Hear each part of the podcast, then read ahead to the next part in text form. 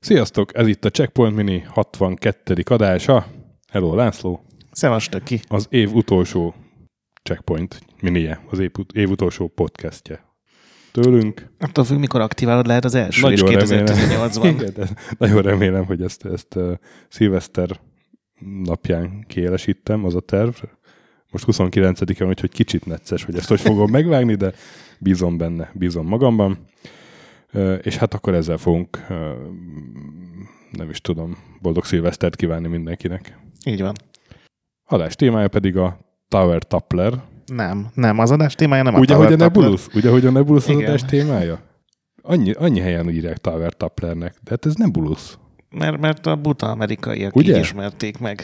Na de már itt spoilerezünk előre. Hát nem, beszélhetünk róla, hiszen ez az adás témája, nem spoilerezés. szóval Nebulus, a Hugheson, ez Hefson? Hogy... Én nálam Hefsonként én, én mindig, de... mindig, mindig Hefsonnak említettem annak idején, Hefsonnak a 87-ben kiadott játéka, vagyis 30 éves ez a csodás játék. Pont. a fejlesztő pedig John Phillips nevű csávó, aki utána a Bitnap Brothersnél lett technical director, aztán nem tudtam kideríteni, hogy utána mi lett vele. És hát ez a játék, ami szinte minden, minden platformon megjelent annak idején. Vagy ez egy olyan játék.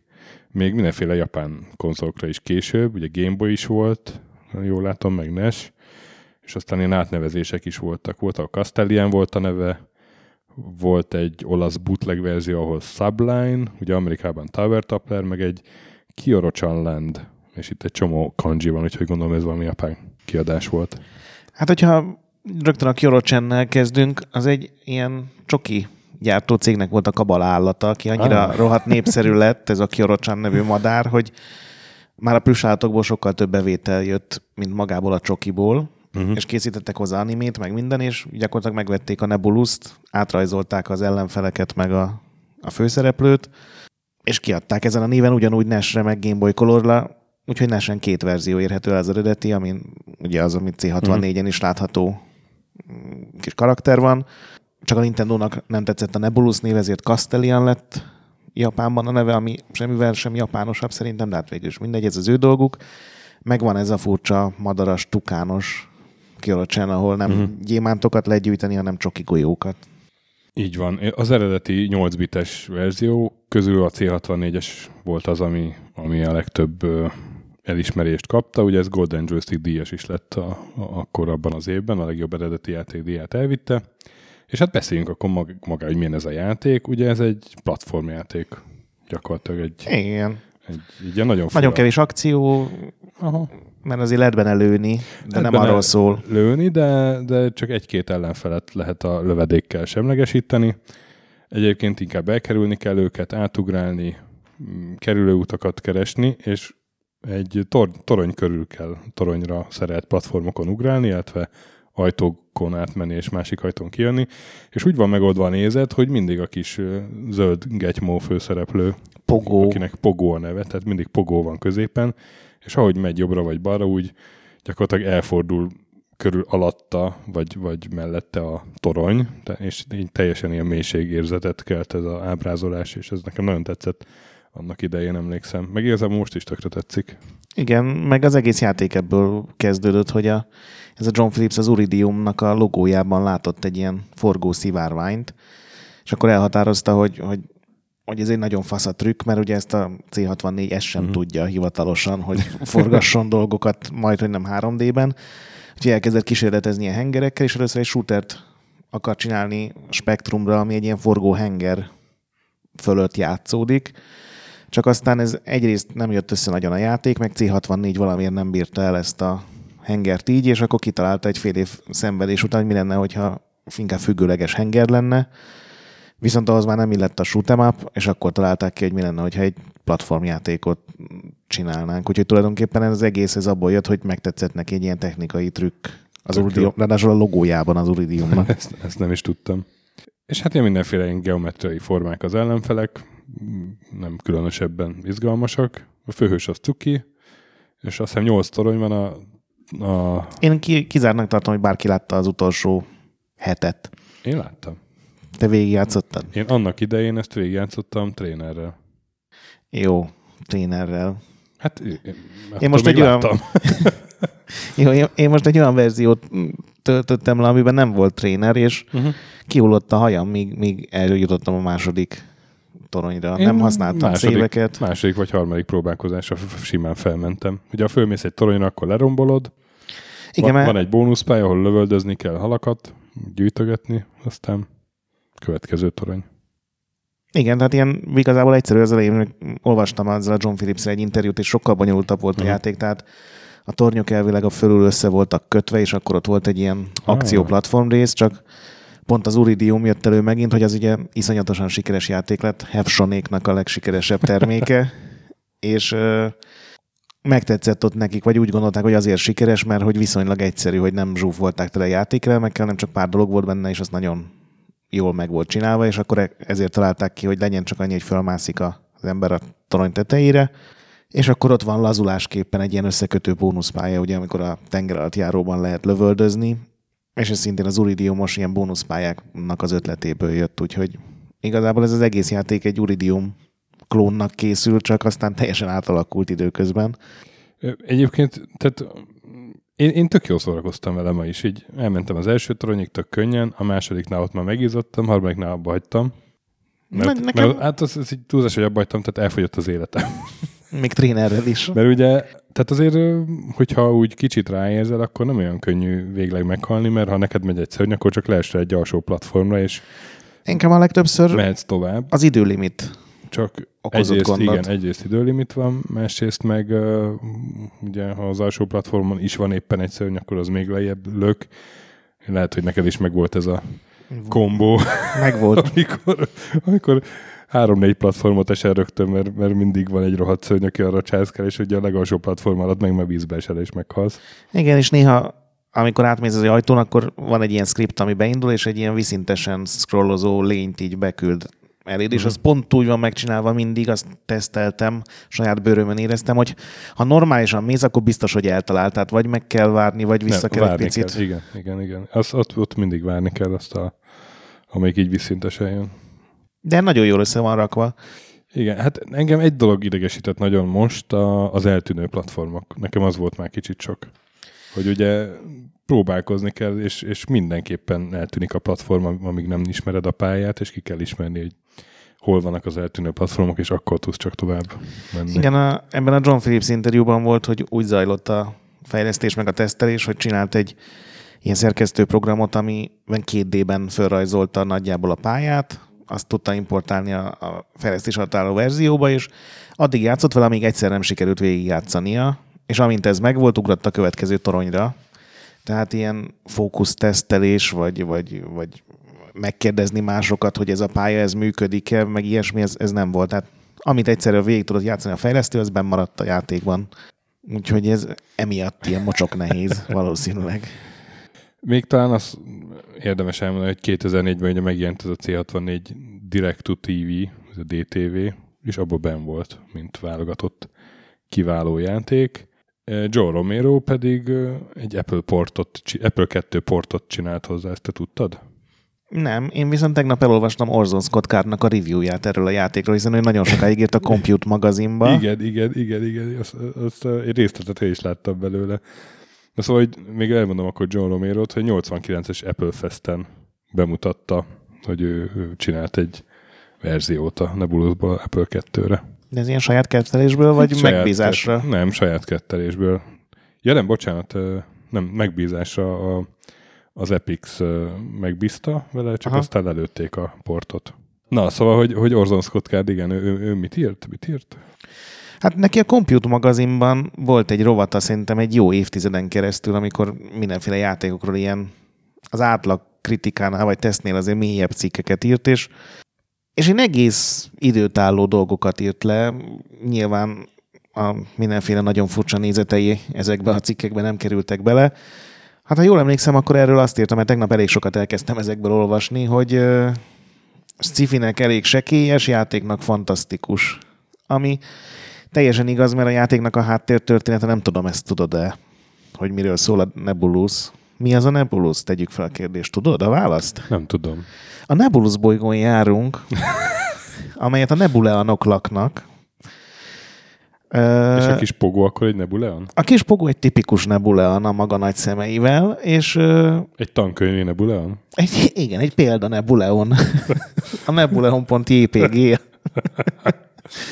az ő, és, és egyszer csak valaki engedély nélkül tornyokat kezd építeni a víz közepére, és... Ezt nem szeretik a Nebuleonok, ugye? Nem, ezért, gondolom ezért hozták létre a Destructo, pont, vagy Destructo Incorporated nevű céget, uh-huh. Akik egyből úgy döntenek, hogy nyilván nem kell megkérdezni senkit, hogy miért vannak ott azok a tornyok, hanem egyből be kell küldeni egy bátor Nebuleon robbantó szakértőt tulajdonképpen, aki nyilván pogó, és neki kell felmenni a toronyra, és mindenhol ott tudja felrobbantani a, a uh-huh. valamiért a tetején. És pogó az fiú vagy lány? A nebulánoknál nem vagyok benne nem. biztos, hogy ez, ez a koncepció létezik, de férfiasan ugrál. Férfi, akkor nem egy pogó girl. Ja, tudhattam volna, bazd meg, hogy nem egy őszinte kérdés.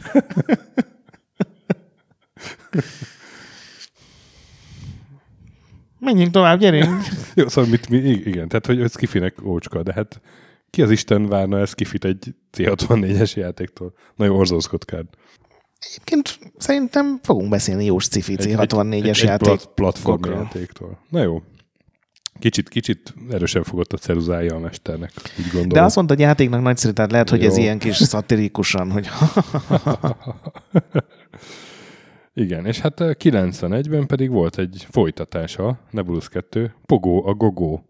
Lehet, hogy mégis egy Gogó? Nem fogjuk megtudni. Amit viszont már egy másik cég fejlesztett, Infernal Byte Systems, és ez csak Amigára jelent meg? Igen, Vagy, igen. Ugye? És semmi köze nem volt az eredeti fejlesztőkhöz, kiadó céghez, semmi. De egy ilyen, egy ilyen kicsit felpimpelt másolatnak tűnt. Igen, a, találtam róla pár ilyen kritikát, nekem ez nem volt Aha. szerencsém egyáltalán. Nekem Mindenki azt írta, hogy jóval nehezebb, mint az első rész, és olyan dolgokkal rakták tele, tehát egyrészt a pálya lett ilyen tarkább, hogy ilyen bekapcsolható mm, platformok, bekapcsolható liftek, teleportmezők, tehát egy csomó ilyen trükkösebb pályaelem jelent meg, meg Pogónak is egy csomó cuccot össze lehetett szerint, tehát volt néhány pályán jetpack, vagy kulcsok, amikkel ajtókat lehetett kinyitni, tehát ilyen kicsit összetettebbé vált ez a mászkálás. Na, és hát ajánljuk ezt a játékot? Én mindenképpen ajánlom egy, egy hogyha főleg alacsony vérnyomásra. Egy, egy, egy check, abszolút egy checkpoint, igen. Mi az? Igen. checkpoint check it. Igen. Checkpoint check mert, mert... De szerintem a legtöbbeknek azért ez megvolt, tehát ez szerintem így Magyarországon... Azért sok, sok C64-es játék nem, nem jó már most játszani. Igen. Tehát ami, ami úgy szép emlékek fűződnek hozzá, és akkor kipróbáljuk, és már nem olyan jó. De ez, ez, meg, ez meg olyan, hogy simán, bármikor. Tök, jó, Igen. tök jó volt visszatérni a az öreg Hefsonék tudtak Nebulus bolygóra ezek szerint. Igen. és hát ez nem csak a év utolsó Checkpoint Mini, hanem az év utolsó toplistás adása. A, a legjobb N betűs játékok. A, leg... a legjobb esre végződő játékok, amikben van B is valahol. Csináljunk egyszer egy ilyet. Mindenképpen, ez jó ötlet, Stöki. Nem. Nagy fába vágtuk a fejszénket, a legjobb C64-es játékok. Én úgy gondolom, hogy ez vita nélkül fog véget nem, érni. Nem, nem tudom, hogy, hogy lesz egyáltalán két ugyanolyan a listánkon, mert annyi jó C64-es játék volt. Ezt én akartam beszélni, hogy tippeljük meg, hogy mennyi. Szerintem négy játék azonos lesz a saját négy listámat játék. és a te ízlésedet ismerve. Én, én még kérdeznék, te emlékszel, amikor volt a logikai játékokról a top listánk, uh-huh. és te ott csaltál egy csúnyát? Két listát csináltál, te féreg? Aha. De mit tudsz? A hát legjobb C64 játékok ától M-ig? Nem, hanem hát belefutottam egy csomóba, ami, ami, ami ilyen átirat, csak nagyon jó a C64-es konverziója, és csináltam egy külön, ami csak C64-re készült, legjobb 10, meg a konverziók legjobb 10. Én, én betartottam a szabályokat, én 10 játékot választottam, ami C64-en nekem remek élmény nyújtott. Hát tulajdonképpen én is tizet, meg még másik tizet. Te kétszer is megcsináltad a házi feladatot. Igazából szorgalmi. Jó, hát ezzel nem tudok. Akkor már értem, hogy miért tépted kett, ketté a kis lapjaidat. Igen, mert úgy nyomtattam ki, hogy, hogy így akkor tudom látni a kettőt együtt.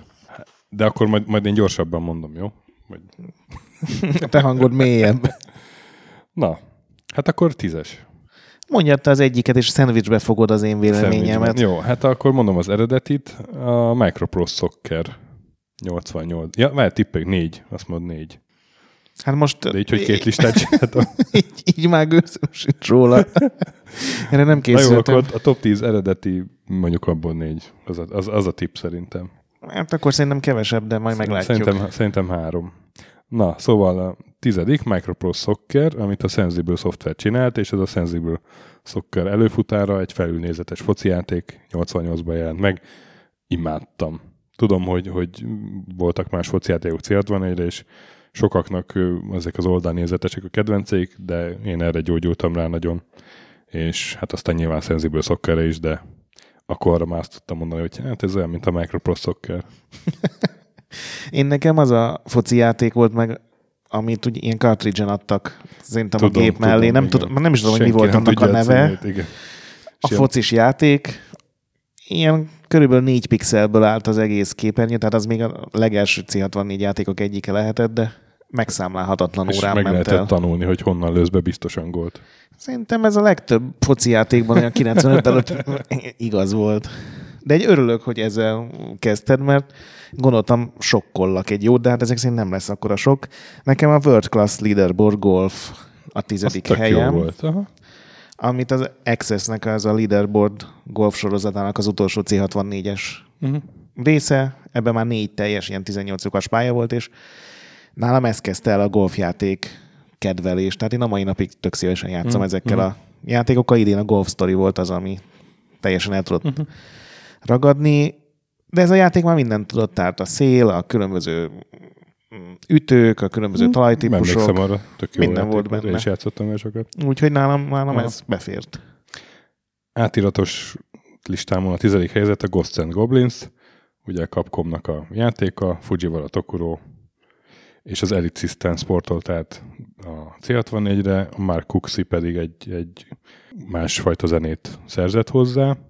És hát egyrészt a zene ez rohadt jó volt, másrészt maga a port is, is teljesen jó volt a C64 képességeihez mérten. Baromi nehéz volt, nyilván. Tehát jó a port. De, tehát jó a port, de akkoriban valahogy, ez a, az élmény része volt, hogy, hogy nehéz a játék, nem tudod végigjátszani, hát akkor betöltöd a trénert, és azzal végig tolod.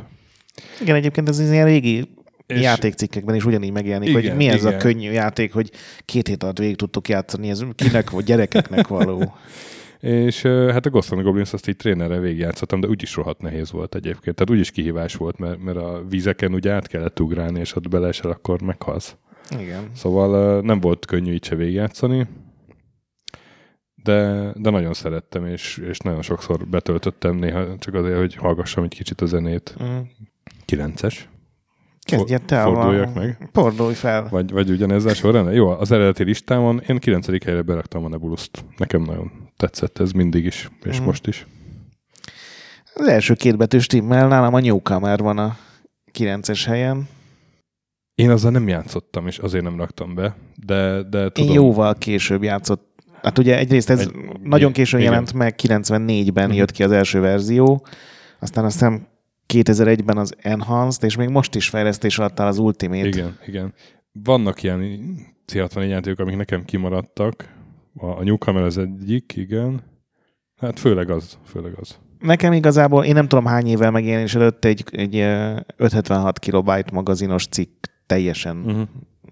elragadott, hogy úristen, ez, ez milyen jó, akkor még ugye azért nem volt ennyi RPG, nem nagyon lehetett tudni, és hogy egy magyar csapat csinálja, és magyarul lesznek a szövegek, és, és magyarul írja ki, hogy kivel tudsz beszélni. Ugye ez egy gigantikus, C64 viszonylatban beszélünk, egy ilyen gigantikus hétlemezes, gyakorlatilag egy full RPG volt, harcrendszer szintlépés, de egy csomó ilyen ma már megszokott, de akkor előremutatónak számító dologgal, mint egy csomó NPC, akik különbözőképpen viselkednek, van, aki csatlakozik hozzád, van, aki át akar verni, rengeteg eltérő befejezése volt a játéknak, úgyhogy van néhány fanatikus, akik teljesen beleásták magukat. Most tegnap megnézegettem, hogy hogy áll ez az Ultimate Newcomer verzió, amit négy éve hirdetnek úgy, hogy most már mindjárt megjelenik. Még mindig fejlesztik. Találtam 2016-os fórumbejegyzéseket is még, úgyhogy remélem megjelenik.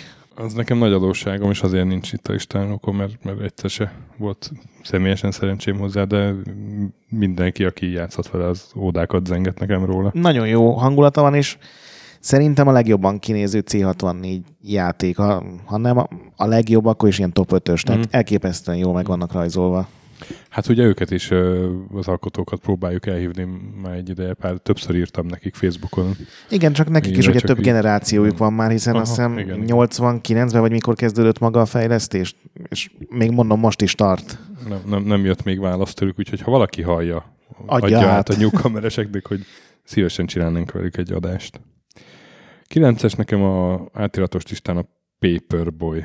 Szintén az Elite System sportorta át. C61-re, és szintén már Kuxi írt hozzá új zenét, viszont ez egy Ataris arcade játék volt.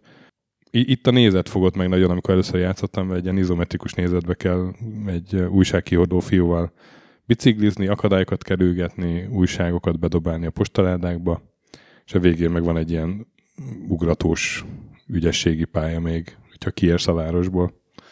Én sosem értem ki a városból, én én nekem is C64-en volt meg a Paperboy, és, és én C64-en meggyűlöltem a Paperboy-t. Én, én trénerrel nekem... végigjátszottad, ne, tudom. Én jó, trénerrel végigjátszottam, de én annyira valahogy, valahogy ráéreztem, hogy az első várost azt simán tudtam tréner nélkül. Uh-huh. Én nem tudom, valahogy nem volt hozzá türelmem, és a, ez pont azért izometrikus, hogy nehéz legyen. Tehát ez, ez úgy van kitalálva, hogy ugye ne, ne tud pontosan van, kitalálni, hogy mikor kell megnyomni a gombot, hogy bedobda. De akkor is annyira. És megnéztem a, az arcade verziót, milyen volt, és, és teljesen jól láthatta. Uh-huh. Tök jó. Nem, jó átirat, meg minden, csak nem tudom, én nekem valahogy nem jött be ez az a, egész recept. A Kuxinak a zenéje az meg olyan, hogy, hogy így érzed, hogy nyomod a pedált, és, és így fölfelé tetvelsz a rohadt izé, biciklivel. Tátrán. Sok, sok ped, izé, újsággal. Nagyon jó, nagyon jó. Nyolcas? Te, te, te kezd. Én az top 10 eredetibe beraktam a nyolcasnál Last Ninja. Hát sorozatot, de mondjuk egyet kell választani, akkor kettes. Ugye 87, 88, 91, a három rész. A System 3, csúcs grafika, csúcs zene, játék. Ez egy tipikus példa arra, hogy játéknak ma már nem olyan jó. Tehát ha kipróbálod, akkor nem jó lesz ninjázni, de annak idején ugye ez, ez még jó játékmenetnek számított, és hát elképesztő, hogy mit kiosztak a hardwareből. Nagyon jó a zenéje, és hát ugye a magyar szál, hogy ellopták tőlünk a Last Ninja-t, azért azt említsük meg. Magyar nőben magyar Last Ninja-t. Én emlékszem, amikor a suliban így, így végigfutott valaki, megszerezte a Last Ninja-t, és ugye voltunk páran, akik játszogattak, és szerintem gondolom valaki olvasott egy kovot, vagy valami más újságot, hogy figyelj, a két WC láncból nuncsakut lehet csinálni. És, és ez volt a legjobb titok, amit, amit így valaha hallottam játékban. Nekem egyébként annyira nem fogott uh-huh. meg, ott is az irányítással voltak bajaim, ugye ott is izometrikus nézet, és a... Az a ninja. ninja. Igen, de sokszor kellett izometrikus nézetből ugrálni, ami nem a legjobb kombináció a világon. Igen, igen. Ezért nem jó már, már játszani vele valószínűleg egyébként. Igen, pontosan. Neked? Nálam a, a nyolcas helyen a Wasteland. Ugye egy Falloutnak a, a Fallout nulladik része a tulajdonképpen, nulla, hogyha igen. fordítva haladunk a történelemben. Egy ilyen posztapokaliptikus RPG, egy hatalma, vagy hát ilyen közepesen nagy világgal, de akkor ilyen végtelennek tűnt, és már volt benne pár olyan dolog, ami, ami nagyon ilyen Fallout-szerűen előremutató volt, ami mikor is jelent meg ez? 88 88. Értem, szóval egy közös pontot megtaláltam. Nagyon jó ilyen RPG rendszer volt benne, hogy használni lehetett az alaptulajdonságokat, igen, a tárgyakat, igen. meg a képességeket, és hogyha teszem azt odaírtad egy ajtóhoz, akkor használtad a kulcsot, vagy használtad az erőképe, erő alaptulajdonságot, vagy használtad az ártörés skill, tehát ilyen... Ne, nekem jobban tetszett, mint a annak idején Star volt, ugye SSI egyen szerepjátékok, sőt, még a Bastille is jobban tetszett.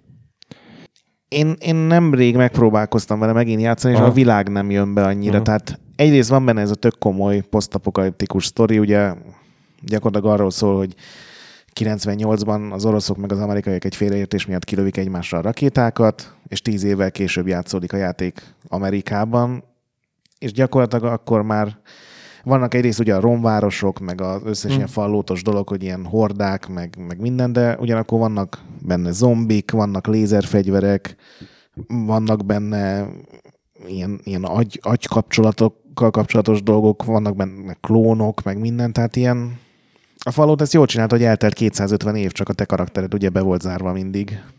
Itt ez olyan hülyén, annyira kaotikus a világ, hogy, hogy, hogy nem, nem áll össze, és ilyen szempontból az ilyen klasszik fantasy világok jobban megfogtak. Hát viszont jó, jó alapozó volt ez ugye Brian Fargo-nak a Fallouthoz, és a Wasteland pedig elég jó név volt ahhoz, hogy, hogy a Wasteland 2 ez a Kickstarter, az nem tudom hányszorosan összejöjjön. Igen, az én is hozzájárultam, mert, mert mondom, azért tetszett nekem a Wasteland, tehát itt van a listán is. És, és tök jó lett a Wasteland 2 amúgy. Igen. Úgyhogy jó, nem játszottam végig, még úgy fél, félbe van hagyva, de Volt benne néhány nagyon jó ilyen falu, meg, Mhm. meg város, ahol ilyen tök jó küldetések voltak, igen. Na, nekem a nyolcas a átiratos listámon a Boulder Dash. 84-ben jelent meg Atari-ra, és uh, Atari 8 bites Atari gépekre, és 85-ben portolták C64-re, a First Star Software az elkövető, Chris Gary és Peter Liepa, megcsinálták a Dig Dugot csak faszában nagyjából.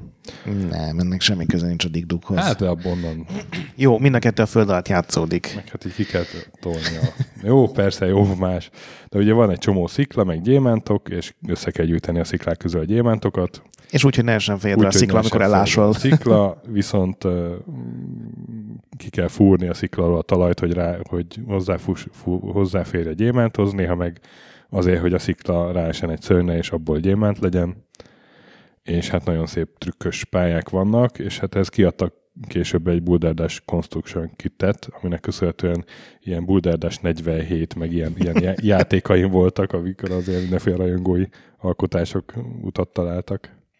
Ez egy jó játék volt, azt én is szerettem.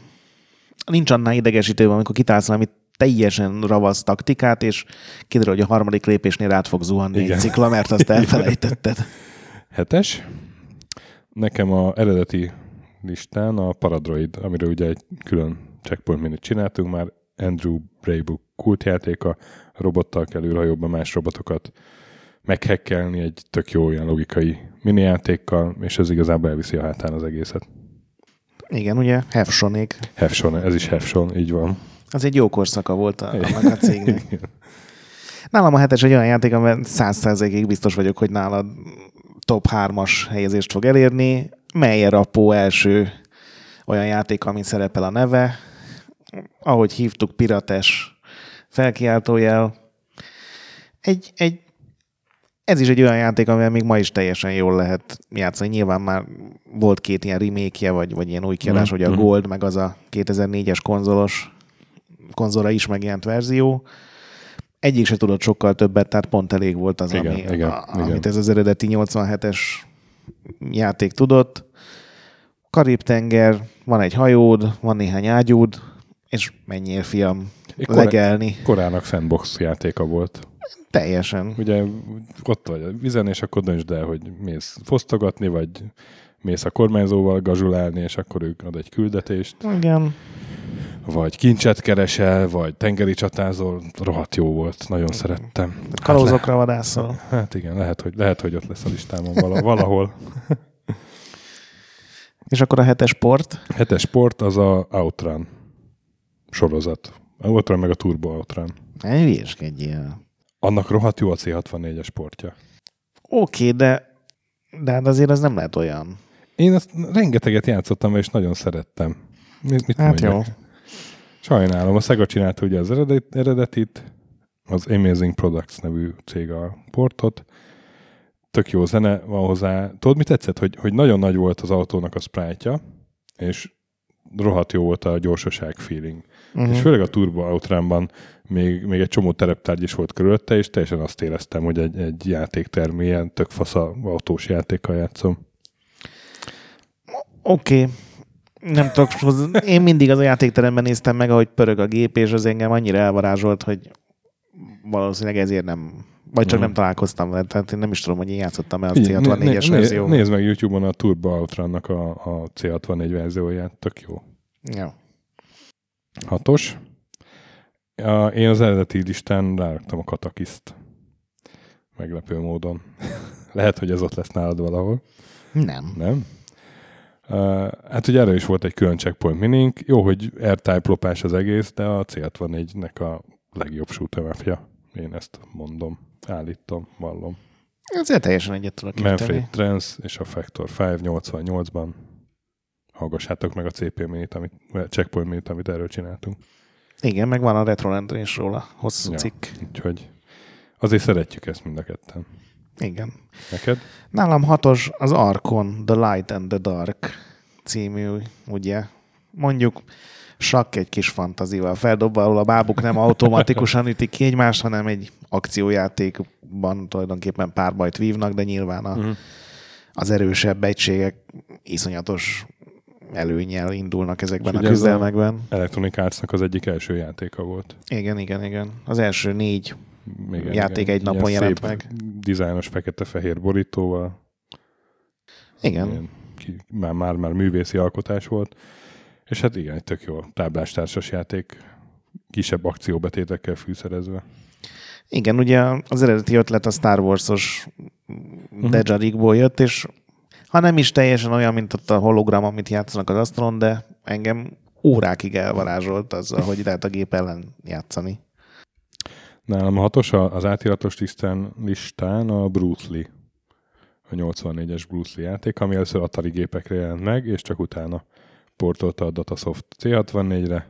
Egy tök jó ilyen akciójáték, egy három pixelből áll a Bruce Lee, de felismered, hogy az Bruce Lee. és akkor van a fekete ninja, meg a zöld szumós, és ezeket kell egyrészt lepofozni, másrészt közben kinyitogatni a pályákon a tovább jutáshoz szükséges ajtókat. Tök jó trükkösen vannak megcsinálva a pályák, és ritkaság, ez egy olyan játék, amit három élettel végig lehet játszani, mert nem, nem nehéz annyira, hogy lehetetlen legyen. Igen, az International Karate Plus-ban ez nehezebb volt. Szóval, szóval, hogyha az ember ráérez, és már nyilván tudja előre, hogy, hogy melyik pályának mi a megoldása, akkor ezt simán végig lehetett játszani, és én annak idején végig is játszottam ezt tréner nélkül.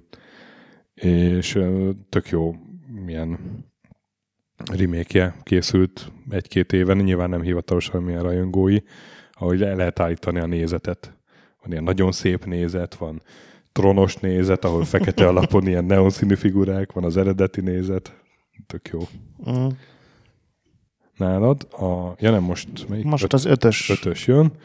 Ötös az eredetinél oda raktam a Laser Squadot, ami egyszerre készült Spectrumra és C64-re, 88, Julian Gollopnak a 8 bites korszakának a megkoronázása, az egyik legjobb 8 bites stratégiai játék, és hát ez is ugye jó alapozó volt a, az UFO-hoz, ami szintén a Julian Gollop játéka volt. Hát ilyen körökre osztott stratégia, amiben kevés egységet kell mozgatni, és hát egy generáció élménye, hogy korporál, korporál Jolán, ugye, lelövi Sterner Regnixet az első pályán.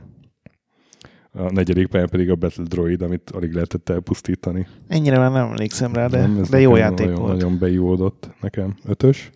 Nálam a Pool of Radiance, Ó, oh. ami ugye az első SSI Aha. TSR összeborulás eredményeként megszülető játék volt. Gyakorlatilag D&D az első olyan D&D játék, ami tényleg átvitt minden szörnyelt varázslatot, néhány kasztot, teljesen jó sztoria volt, és én akkor voltam ilyen D&D Hm. korszakomnak a legelején, úgyhogy minden, ami ilyen fantazi volt, meg volt benne Magic Missile, az nálam ilyen óriási dolognak számított.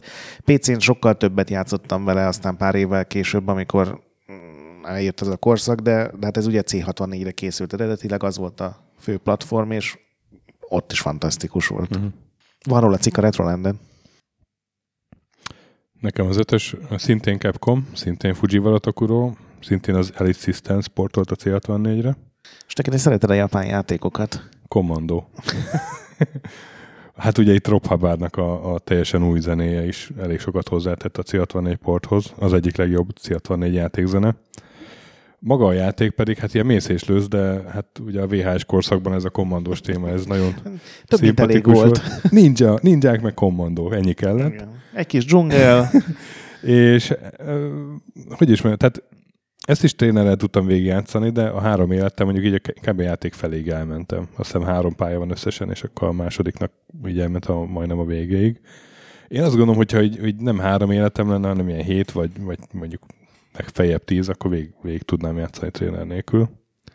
Úgyhogy nem volt annyira nehéz, hogy, hogy, hogy így eltántorítson, hanem így mindig neki kezdtem újra és újra, és nagyon örültem, amikor megláttam a második pálya végén a kaput, és közben szólt ez a bedez zene, hullottak a a gonoszok. Hát a gonoszok, nem tudom, hogy milyen nációk voltak. Biztos volt annak ez a így, sztorinak is ez így története. Kicsit árnyékban maradt így, így a, a, a Varez verziókban, hogy, hogy most kilő kiket.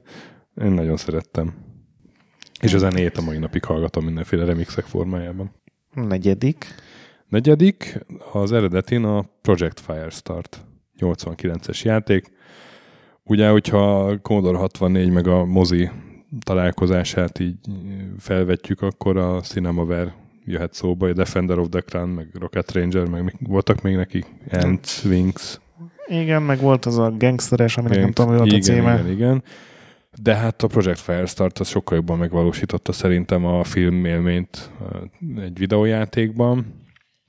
Ugye a Dynamics volt a fejlesztő, és gyakorlatilag egy alien, alien sztorit csináltak meg, ilyen oldalnézetes, mászkálós, kalandjáték, néha kicsit akciózni is kell, de inkább menekülni, és hát teljesen nem, mint az Alien, hogy, hogy szörnyek szállnak meg egy űrhajót, aztán Igen, olvastam egy interjút, és azt mondta, hogy megnézték az alien azt egymásra néztek, és mondták, hogy ennél többet ők nem is akarnak, biztos, hogy nem is tudnának, úgyhogy... És hát jó, hát kicsit máshogy néznek ki a szörnyek, és nagyon szépen építkezik, hogy mész az elhagyatott űrhajóba, próbált kidejteni, mi történt, és néha van egy állókép, vagy egy mini jelenet, találsz egy hullát, feliratokat a falon, nagyon szépen. Ha, ha C64 lett volna ki. Japánban, biztos vagyok benne, hogy a, Resident Evil ez egy óriási mhm. hatással lett volna Igen. ez a játék, mert gyakorlatilag tényleg az első ilyen survival horror, ez a Igen. egyedül vagy, az ellenfelek sokkal erősebbek, alig vannak uh-huh. lőszer, meg, meg gyógyszer a hajón, neked kell összerakni a sztorit, úgyhogy igen, az, az egy jó, Na, jó dolog neked? volt. Nekem a Paradroida. Oh. a négyes.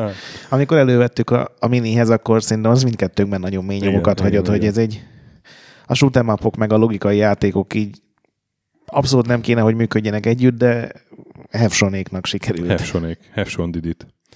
Nekem a négyes az átiratban az Arkon sorozat, ami hát eredetileg Atari játékokra készült 83-ban, és akkor 84-ben kész, lett kész a C64 verzió. Nem tudok újat mondani róla. Hát akkor megyünk a dobogóra. Na. Eredeti hármas, a Sid Meier Pirates. Na. Valóban ráhibáztál. Ennyi. Nagyon szeretem mai napig azt a játékot. Nálam a harmadik helyen a Project Firestart. Ah. Tanyázik. Hát mennyi ennyi egyezés van itt, László? Már megvan a három a eredetin, és akkor még van a átiratosan Igen. is.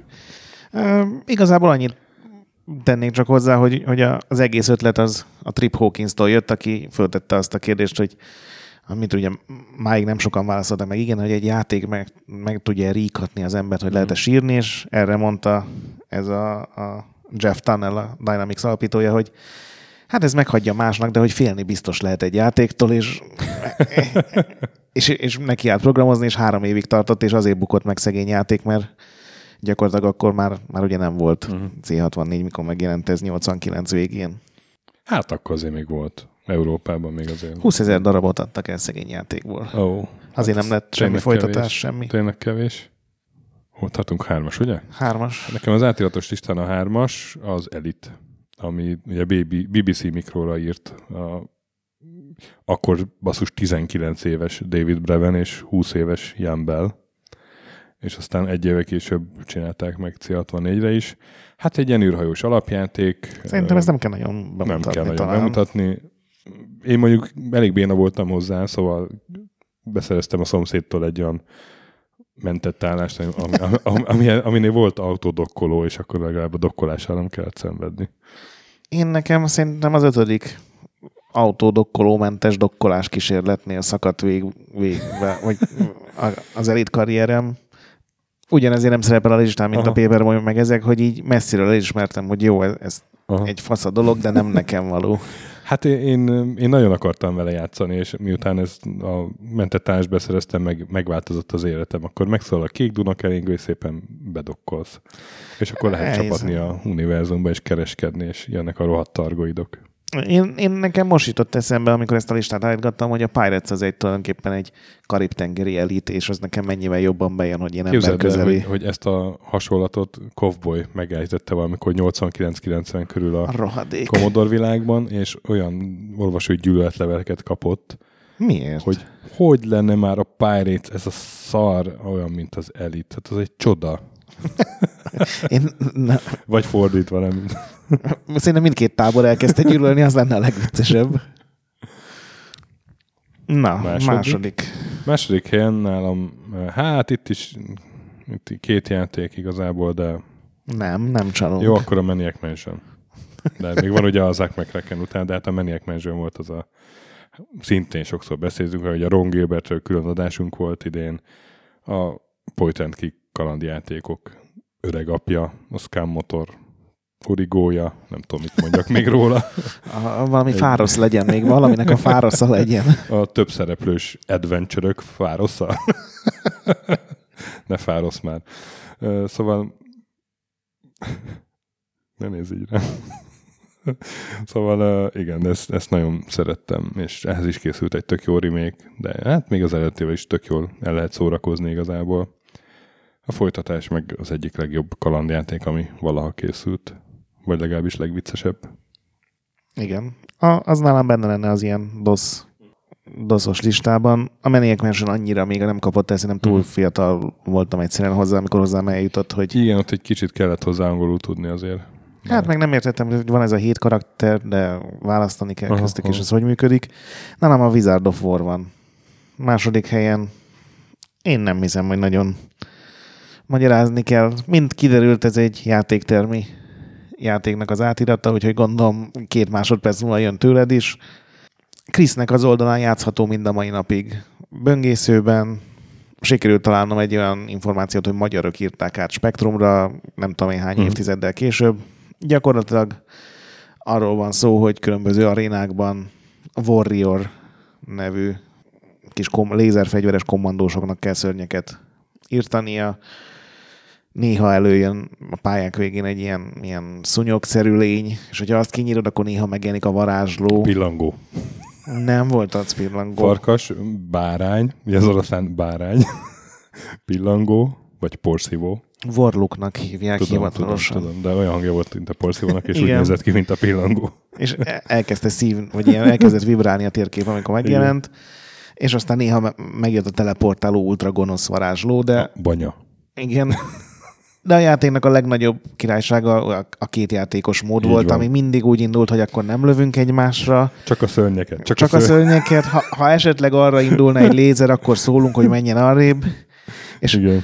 és a harmadik pályán fajult el az a, de az előbb te is lelőttél, akkor dögölj meg.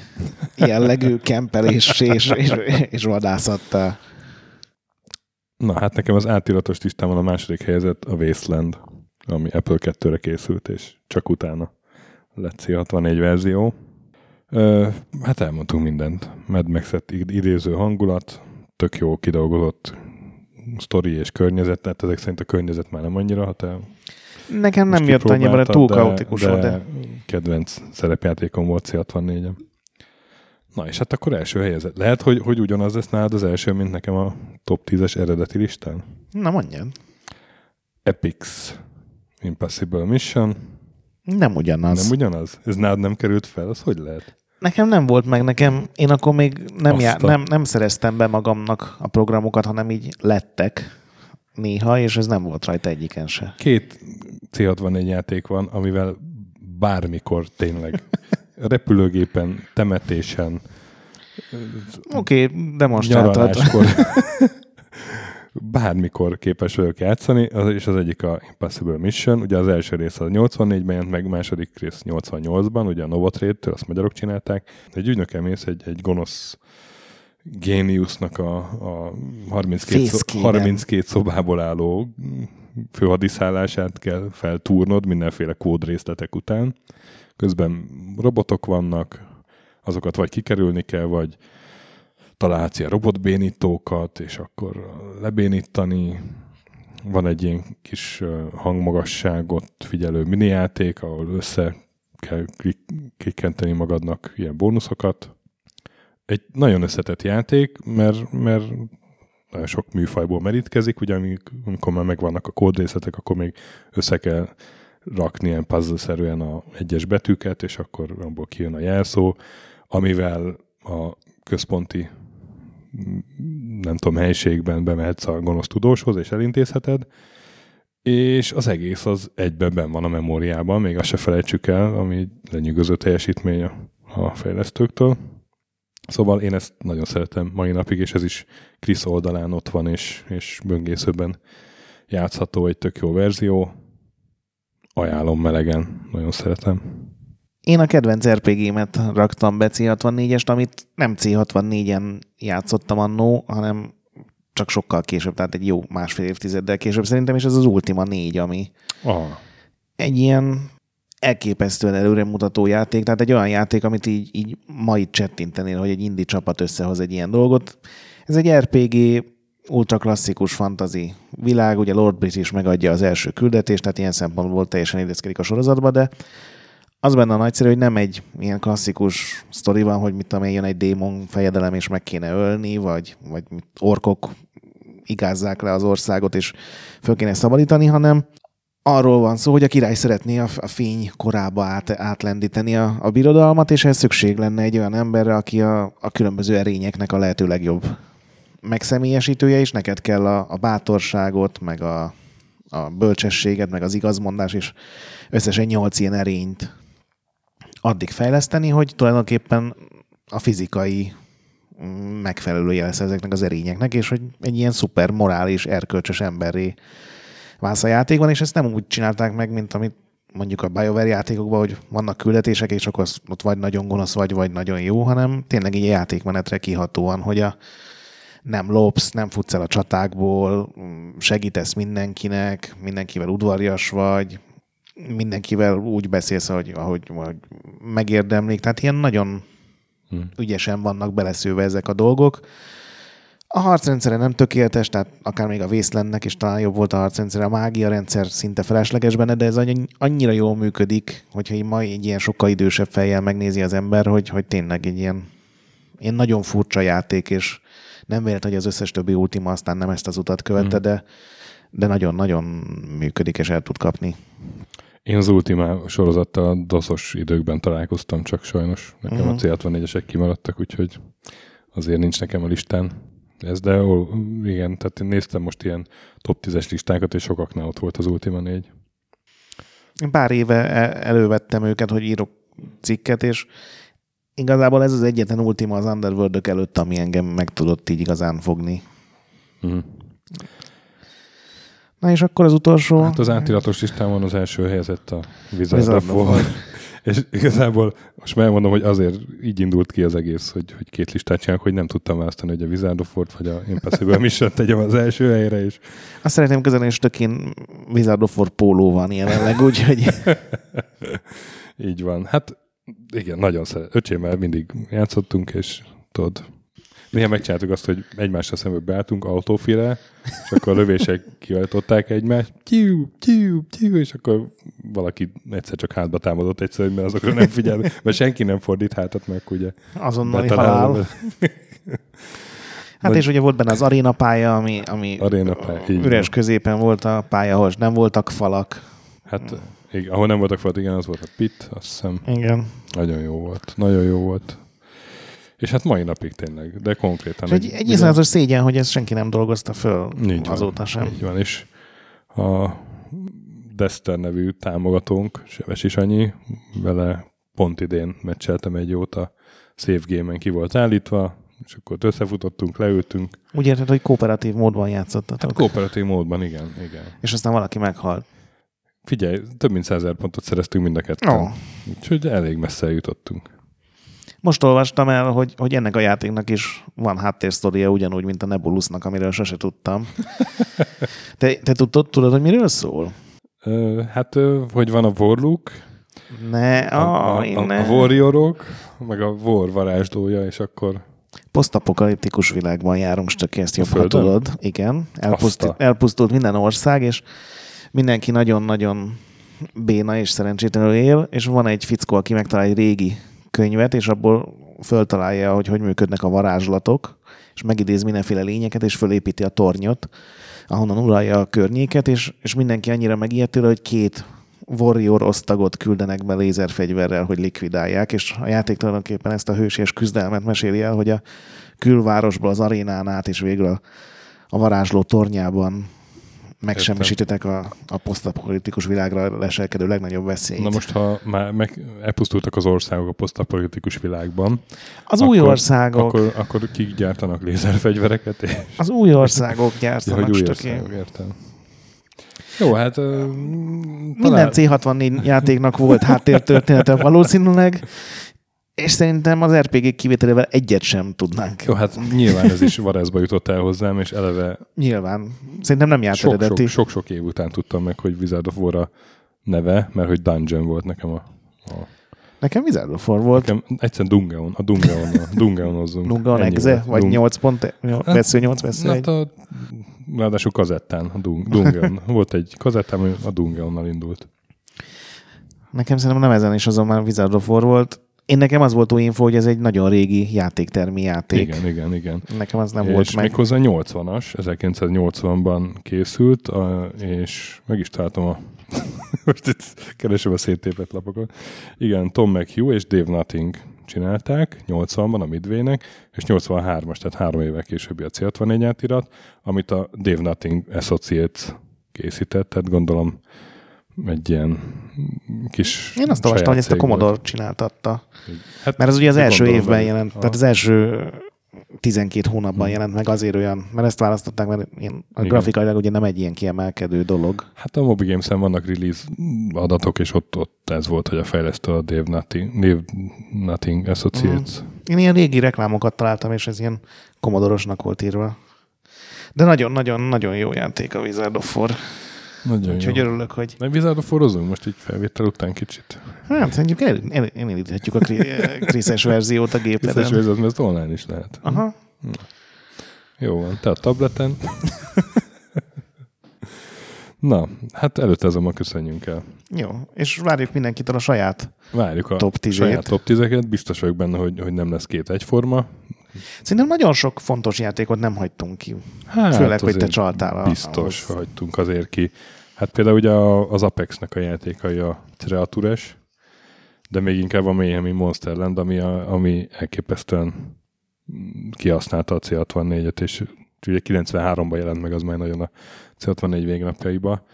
Azt azért nem válogattam bele, mert a pályatervezés az szerintem ott, ott elég rossz volt. Hi- Hiába volt gyönyörű. Vagy például Barbarian, International, International Karate, Turikán, Defender of the Crown, azért vannak, amik kimaradt. Gianna. Nem beszéltünk a Giannáról, úristen. Most aki elrontottad az egészet. 11. helyen nálam ott a Gianna. Minden listán. Nálam a Maniac Mansion Még- talán biztos odafér így utólag mai fejjel. Még a jébetűsök listáján is. Na, hát akkor boldog szilvesztert kívánunk mindenkinek, meg boldog új évet, meg sok sikert Gratulálunk 2017-hez. 2018-ban. Tök jó év volt ez veletek, hallgassatok minket jövőre is. Sziasztok! Sziasztok!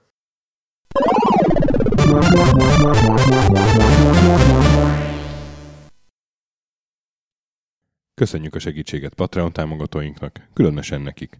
Pumukli, Király Ernő, Konskript, Kisandrás, Dester, Szörácsi Bálda Réten, Joda, CPT Genyó, Kínai, Gala, Csák, Kenobi, Gatz, Andris 123456, Hanan, Kuti előd, Zsó, Takkerbá, Amon, Edem, Csikó, Nobit, Stonfi, Sogi, Siz, CVD, Gáspár Zsolt, Tibi úr, Titus, Hozé Amnézia, Csati, Gera, Bert, MF2HD, Mongúz, Molnár Zsolt, Hollósi Dániel, Balázs, Zobor, Csiki, GCIST, Suvap, Stankszabolcs, Kertész Péter, Daev, Makai Péter, Kviha, Vidra, Jaga, Tom, Mazi, Inzertkönyv Egyesület videójátékos kultúráért, Maz, Mozóka, Mr. Corley, Tryman, Moon, Joff, Nagy Gyula, Köles Máté, Gergely B., Sakali, Norbradar, Sorel, Naturlecsó, Győri Ferenc, Devencs, Kaktusz, BB Virgó, Gabez meg Kolis, Jed, a Konnektor csapata, Kalázdi Tamás, Apai Márton, Balcó, Alagi úr, Dudi, Judgebred, Müxis, Gortva Gergely,